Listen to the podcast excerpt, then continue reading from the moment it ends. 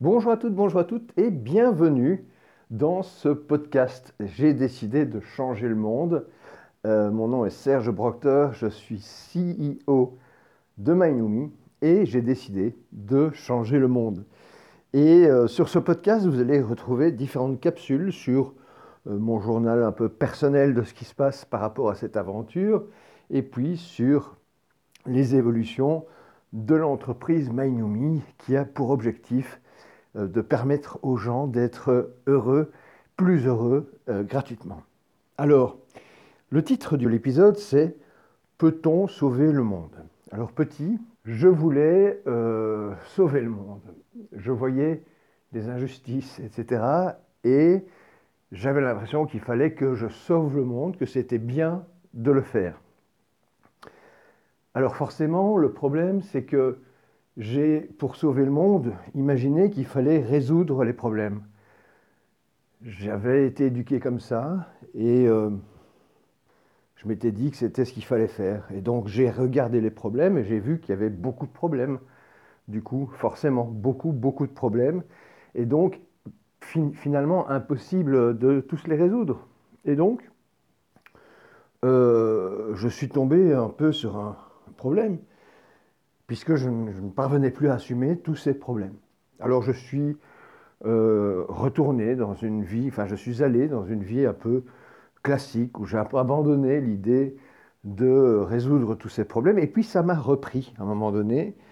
Euh, il faut dire que j'avais passé énormément de temps à chercher des solutions, donc ça m'avait beaucoup inquiété.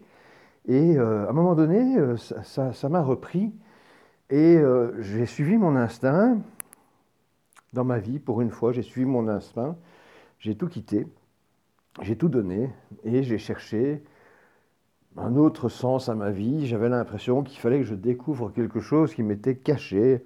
Voilà, j'allais avoir une sorte de révélation de quelque chose à laquelle euh, je ne m'étais pas encore intéressé et qui allait m'intéresser. Et en fait, ce qui s'est passé, c'est passé, c'est que euh, j'ai découvert euh, les mondes invisibles. C'était mon premier truc me confronter au monde invisible, pour moi, il n'existait pas. Et pourtant, euh, j'ai découvert qu'il y avait bien des choses invisibles qui existaient, tout plein, c'est même officiel, c'est les ondes radio, etc., euh, etc. Et donc à un moment donné, j'ai compris qu'il fallait que j'attaque un peu les choses de manière différente. Et c'est là que j'ai compris que euh, vouloir changer le monde, c'est bien, mais à un moment donné, je ne peux pas aller contre l'avis des gens. Sinon, des gens vont aller contre mon avis et on va vivre dans un monde un peu comme on vit maintenant.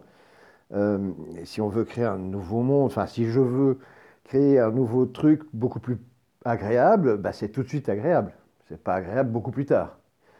Donc il fallait quelque chose qui soit tout de suite agréable. Et euh, j'ai découvert que il fallait euh, d'abord abandonner l'idée de sauver le monde. Il y a des gens qui ne veulent pas être sauvés. Ce ne serait ne pas les respecter que euh, de les obliger à faire quelque chose. C'est un peu ce qu'on reproche actuellement, c'est qu'on nous oblige à faire des trucs qu'on ne veut pas. Donc ne faisons pas pareil. Et donc du coup, euh, en cherchant cette solution pour sauver le monde, euh, je me suis rendu compte que je ne pouvais me sauver que moi. Donc je pouvais moi décider d'être plus heureux, de, créer une vie pleine de sens, pleine de, de choses qui me plaisent. Alors et, finalement, une fois que c'est fait, euh, bah, je peux inspirer les autres. Et moi, comme je suis analyste programmeur, et que je kiffe ça, et que moi, mon truc, c'est l'informatique et l'analyse, l'analyse, l'analyse, euh, j'ai analysé et, euh, j'ai pris les, écrits des plus grands, j'ai pris les 150 plus connus dans le développement personnel, j'ai fait un condensé de tous leurs conseils, et je suis arrivé à 12 pratique euh, intéressante. Alors ça comprend euh, la méditation, les affirmations positives, etc. C'est, en gros, c'est la loi d'attraction, euh, mais en, plus structuré, on va dire.